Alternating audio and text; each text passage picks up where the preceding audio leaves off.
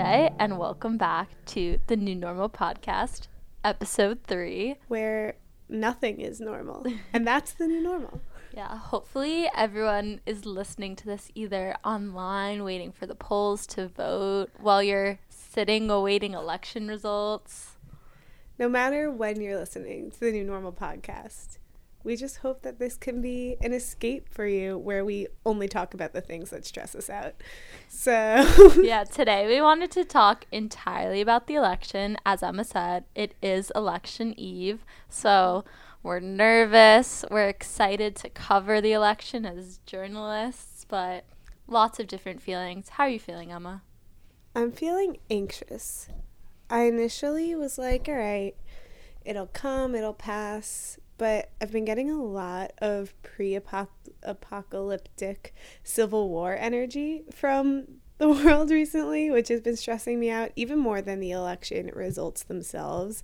I'm very stressed about just the aftermath and the idea of things getting worse is not appealing to. Emma and I, before we started recording, we were both talking about how both of our siblings live in DC and they both stocked up on groceries. And we realized that we both had also bought groceries recently. So it seems like a lot of people are really preparing as if I'm buying groceries. something is about to go down, which get- is not a reassuring sign. Did you get anything exciting at the grocery store? Um, yesterday I went to the grocery store with my two friends. Which where? Which grocery store? We went to the Wegmans by our campus, and we had to buy toilet paper for the first time this whole year. Wow! Because one of our friends came with like bulk toilet paper someone had like donated to her, so we realized that this was our first time buying toilet paper and we wanted to buy two packs, but there's still a limit. We can only buy one pack of toilet paper. So that was very interesting.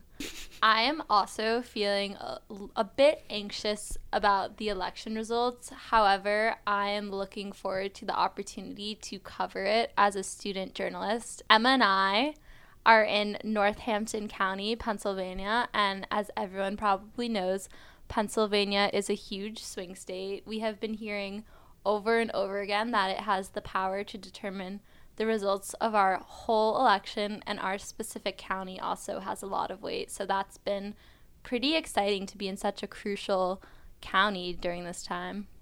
Totally agree. Um, Northampton and Lehigh counties, which are like the two primary counties in the surrounding area, we both vote in Northampton County, have historically been two of the greatest bellwethers for the entire state of Pennsylvania, and a lot of times elections have come down to Pennsylvania. So the ability to vote in this county and this state is crazy. We're both from New York, so being able to be registered here is, I find, very exciting, and I'm very glad to be voting here. But it's also a big responsibility. I definitely feel the added stress and pressure as if I were to be no- voting in New York. The outcome is a bit predetermined some would say. And here it's really like we are going to be watching the polls all day and probably for the next five to 10 days, for all we know. So it is definitely an exciting time to be alive, an exciting time to be a Pennsylvanian. Yeah.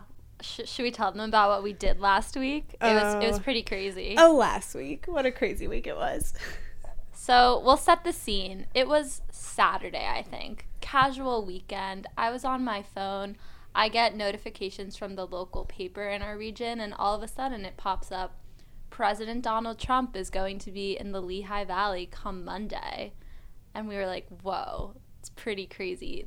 This was with 10 days until the election. So Emma and I and our friend Jordan, shout out to you, Jordan, if you're listening. We hope you are. If Jordan doesn't listen to this podcast by now, what is he even doing?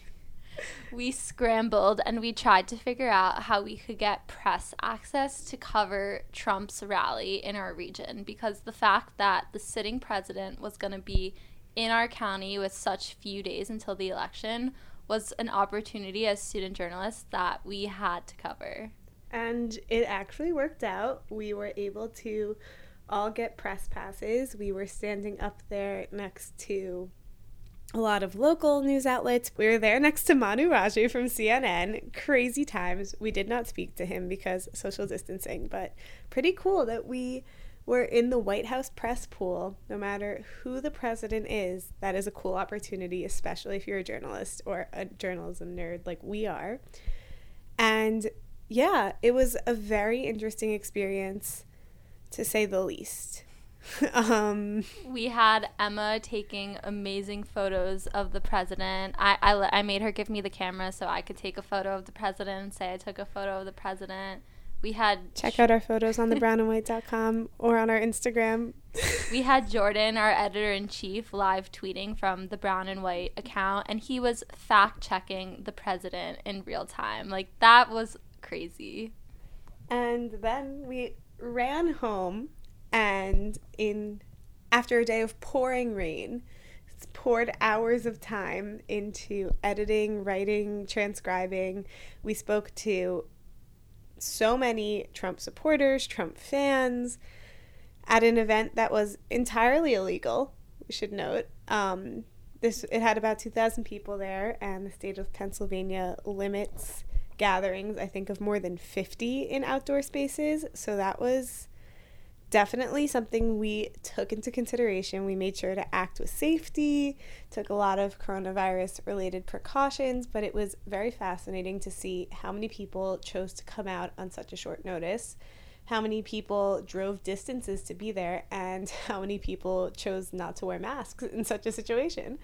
Yeah, it was pretty freaky because for the most part we were in a separate area with the other press, so we felt very safe for the most part, but seeing so many people, I think I can't even remember the last time that I've seen this many people gathered in one place and so many people without masks. It was pretty jarring and it just I think shows a lot about how some people just can't get with the coronavirus program and pre- prevention efforts is it was pretty disheartening to see but it also just shows you that some people really don't get it or just don't care. Yeah. It also speaks to how many people who we live so close to do, either don't feel threatened by the virus, don't believe in the virus, and obviously, no matter what side of politics you fall on, the anti coronavirus rhetoric is fueled by our president. And it was very concerning. He wasn't wearing a mask.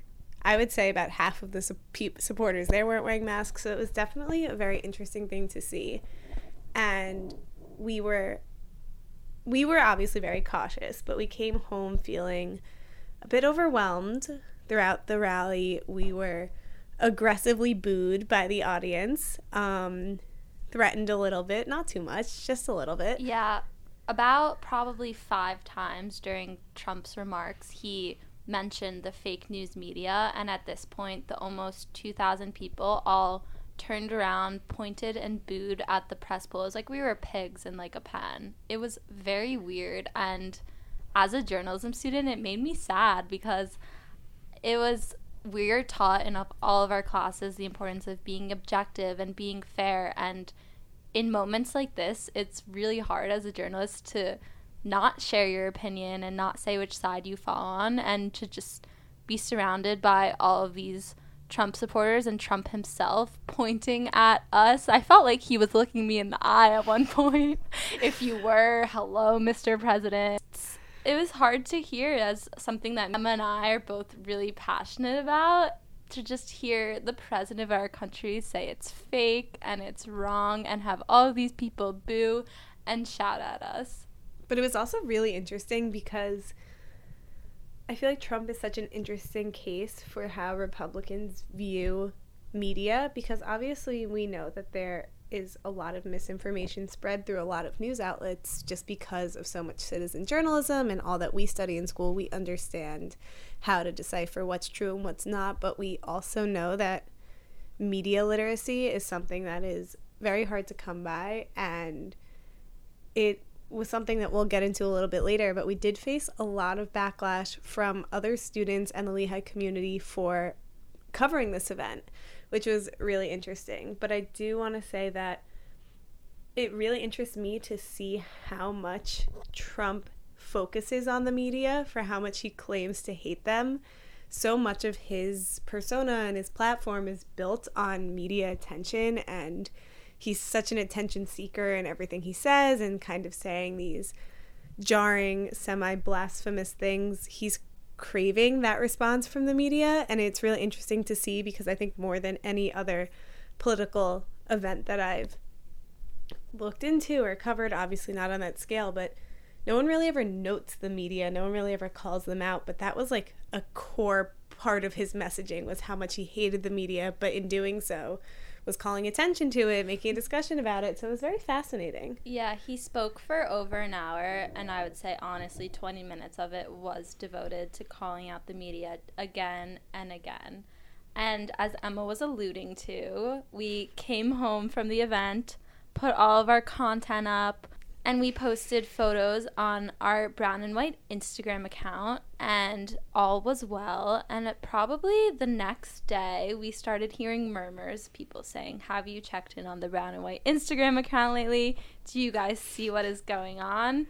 And on one of the photos that we had posted of supporters at the Trump rally had probably now around a hundred comments from when, members of the Lehigh community. When I first looked at it, I remember it had 58 comments. And while we love our Instagram, I would say on average we receive one to three comments. More post. likely zero. and they're usually all members of the staff. So to have 58 comments was interesting and also notable that on our previous two posts we didn't have really any comments. One person commented trump 2020 one person commented biden 2020 but for some reason this third post really set people off. Um, the photos included uh, just like general shots of supporters uh, some photos of trump himself and we also to note that we had other people on our staff who opted to go to this as people who sat with the supporters. So that was a really interesting thing for them. And they also were putting themselves at a bit of a risk to go into the audience and really like be on the scene. Like we were on the scene, but we had the more security of being above and being socially distanced from everyone. But we also had journalists who were willing to kind of jump into it, and they were the ones that received arguably the most backlash. Yeah, and to be clear, they didn't attend as Trump supporters; they just attended as journalists. They just didn't have the same press access as we did, so they were more on the ground interviewing people and yeah, the comments were crazy. As Emma was talking about media literacy, people that came to that post really did not just seem to understand the concept that we were a news outlet and that we were covering the president. The should we read out some of our favorite we comments? Should. We should read hate comments. Wait. The comments were just going off. They were attacking us for pushing Lehigh's propaganda Let's see. So, a big overarching theme was the idea that people seem to believe that the brown and white serves to be a voice for the university. So people really thought that by posting all these things that the brown and white was voicing their support of a candidate, which we typically don't do in elections and we have yet to do in this election because it is so divisive. And we definitely were not voicing our support of Trump through these posts. We were just sharing the fact that the current president of the United States came to our town days before potential reelection. And as a news outlet, that is arguably the most newsworthy thing on earth right now. So just yeah. to reiterate at our haters, fight me. yeah, here are some of my favorite comments. Actively promoting crowded rallies during a pandemic. What a sick joke of a paper. Here's another great one. Um, I'm pretty sure the brown and white is supposed to be nonpartisan. This is disgusting. You know, Pennsylvania is a swing state, and it is ridiculous you would use your platform in this way. And here is my personal favorite comment of Lehigh really let y'all post this extremely biased political propaganda. Disgusting. This newspaper is literal shit, and this is a joke to the journalism department. Not gonna lie, this one hurt. yeah, um, what did the Lehigh journalism department ever do to you? Please let is, me know. This is one of my favorites, and this one has trickled into some of my classes. And also, and it's actually I don't really think it's against us. I just think it's a lot of sarcasm, which I stand. It says, "Wow, lots of O's. Can't believe the brown and white would just cover a politician's campaign event like that. The fact that you guys would highlight the importance of Pennsylvania as a swing state by covering a candidate's event. The nerve. Serious seriously ridiculous that you guys didn't go to Biden's house and take pictures of him in his basement. More like the Brown and Breitbart." I applaud your creativity. You are a hero. But a lot of people, like, so there are about 95 comments, a lot of them which are just Biden 2020, don't even play, y'all joking.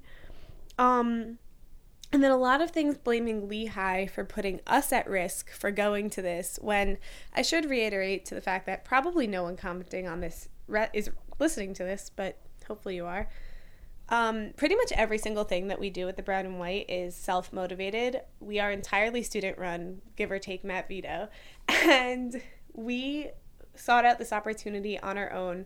We, I think I can speak for Yumi and Jordan in saying that while these were a little bit disheartening to the morale of our staff as a whole, I um, never really felt bad about any of this because I knew how good our reporting was and I knew wholeheartedly that it was probably the least biased reporting we've ever done. We put ourselves in a very uncomfortable situation, a really vulnerable situation, and just spoke to people amid a pandemic, might have you.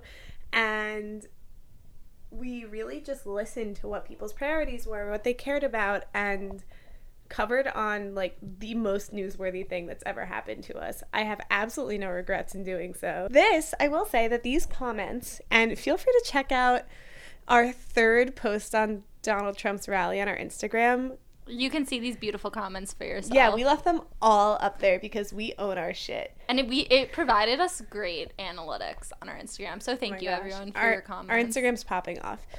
Anyways, I will say that these comments did force us to take a better look at what we were doing and ensuring that as we approach this obviously very divisive time that we were putting our best efforts towards fair coverage and unbiased coverage and as a result I actually attended 2 days later a Biden Harris rally where Doug Emhoff, Kamala's husband, Senator Harris's husband, spoke, as well as a lot of very notable local politicians. Susan Wild was there, Josh Shapiro, the Attorney General of Pennsylvania, was there. Stephen Samuelson was there, and it was a really cool opportunity. It was very different than the Trump rally.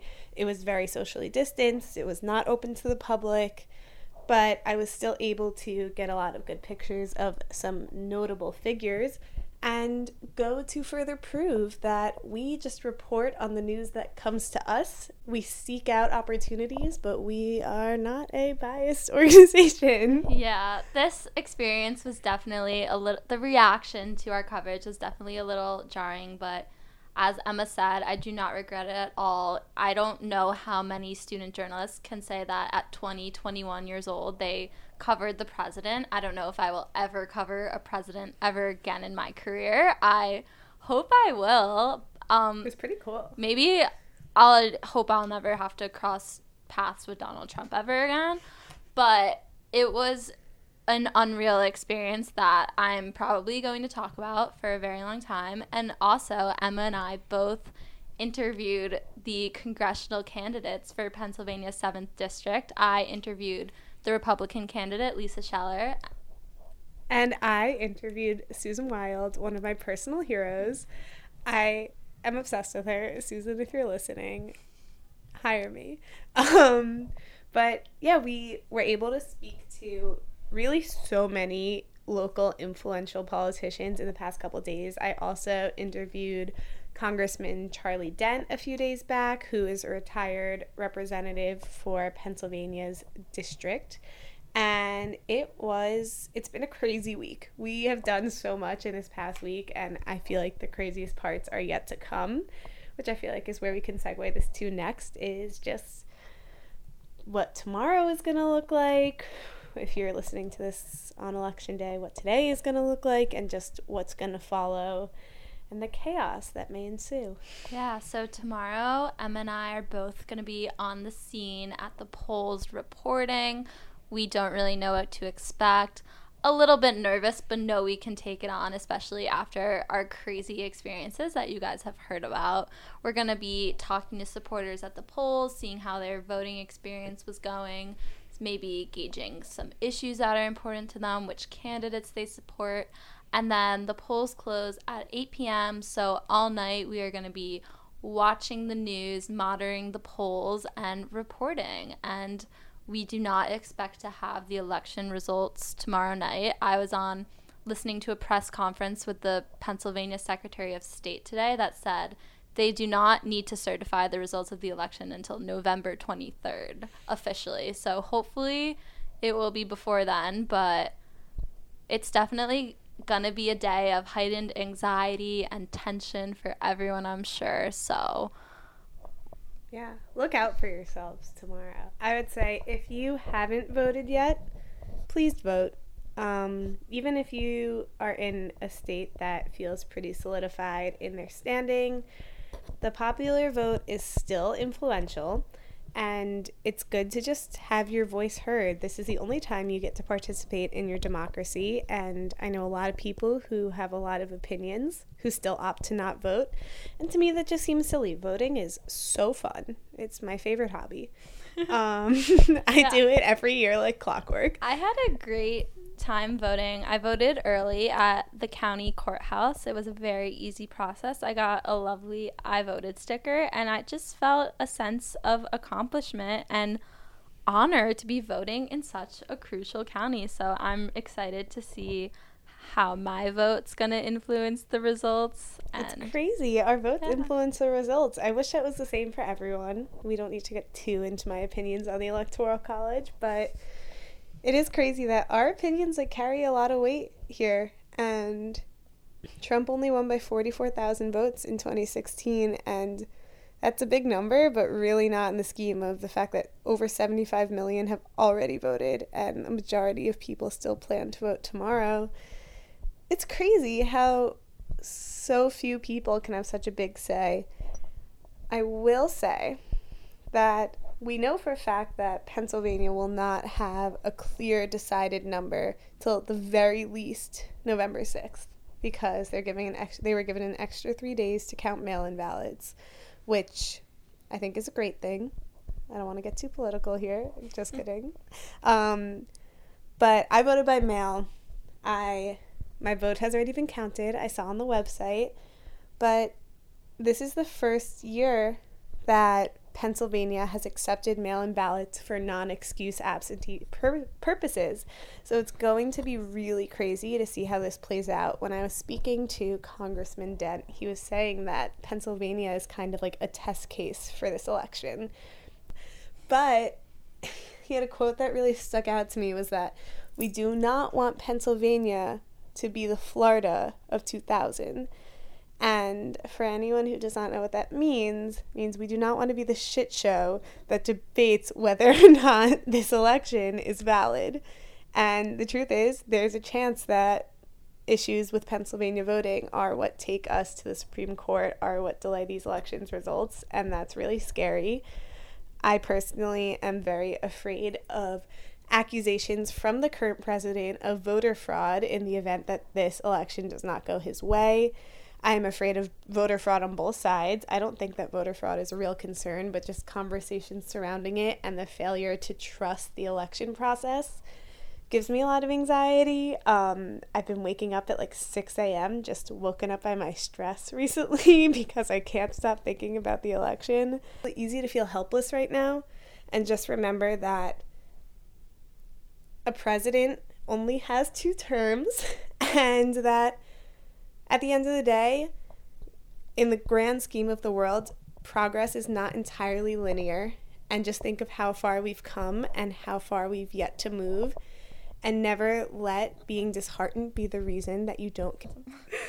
yeah, I think everything Emma is saying is so spot on and beautiful. And I think that if people are listening to this on election day, even a few days after election day, just like we said before, making time for yourself, knowing when to tune into the news and look at updates, knowing when it's time to disengage. I'm sure there will be so many arguments and fights and conversations in friend group chats, family group chats, people claiming they know things that other people don't. Like, there's so many messy situations that come from politics and especially will come from the results of the election. So I think knowing when to engage, but also knowing when to take time for you and step away from it and maybe do something else.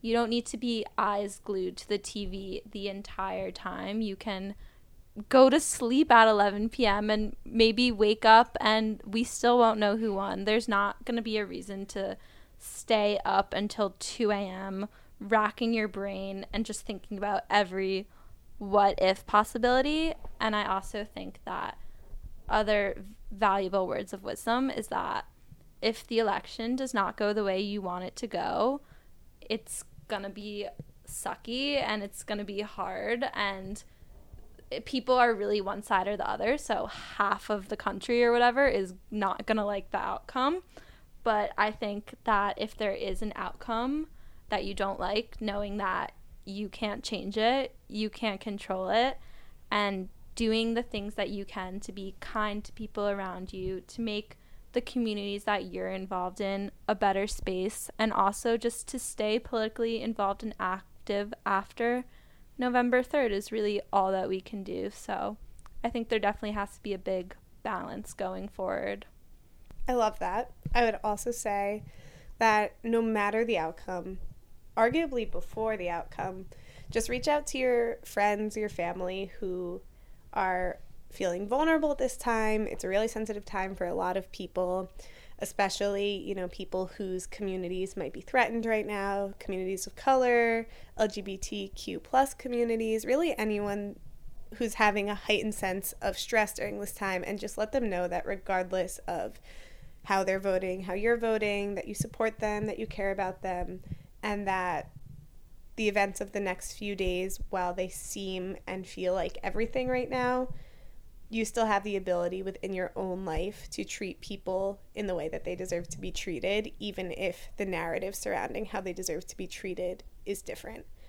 So just be kind to your friends and be kind to your not friends and just spread love 2020 to 2024, no matter what. I will read an excerpt Ooh. that calmed me down. This is from our shared professor and advisor, Professor Littau. And he shared this tidbit of information with me that I will share with all of you. Please hold. we can choose to cut this out. He said, I know this is an anxious time for us all with classes and life pressures. I know the election is its own kind of stress for our work and for our own sense of feeling about the future, regardless of partisan positions, if you have any. I'm not going to tell you that it's all going to be okay because study time and wisdom have availed me of any such utopianism. But I will say that what you're doing right now as students, learning about the world and how to think critically about what information you encounter, is our only hope for the future. I talk a lot to you all about thriving where you're planted, using your gifts and knowledge to make an impact. I do believe you are our greatest hope for the future, regardless of what goes down next week, and that you have a choice every day in how to help determine what the story looks like tomorrow. Embrace realism and pragmatism where you may, but never give up on the idea that you have the ability to make a difference. You are all what gets me moving each day, despite the reality that the days have grown hard. I believe in you. Let's keep working no matter what happens on Tuesday. Not only did this make me cry the first time I read it, but I think it's just a really good sense to remind us that Tuesday, tomorrow, will be divisive in a lot of ways. But at the same time, we have encountered so much division and showed so much resilience and strength just over this past year alone. And not to let however tomorrow turns out determine how you go forward like never stop advocating for the issues that are important to you. Never be afraid to voice your opinion. Well we hope that however the election turns out whenever you're listening to this we hope that it can provide some comfort to people. Know that you're not alone. Know it's okay to be anxious and scared for the future, but that we will be okay. And that being fearful, in some sense, is like a good reminder that you care and that it should be, if anything, a motivator to create positive change. Impact, small impact creates a ripple effect. Next week's going to be a lot more silly. We'll probably reference the election, but We'll move on. We'll mo- Life will need to move on. it's will be time for us to chat about something else. So comment down below what you want us to chat about. We think we're going to talk about social life during the pandemic. So if anyone has specific questions or things they would like to hear about, send us a send us a comment or a Send message. us a message. Um, Maybe from a pigeon carrier. if you're interested in any of the new normal podcast merch. we don't have it. Let us know your ideas and feel free to Venmo us for the development of said merch, and we will send it to you the second we profit. All right. Happy voting, everyone. Happy election eve.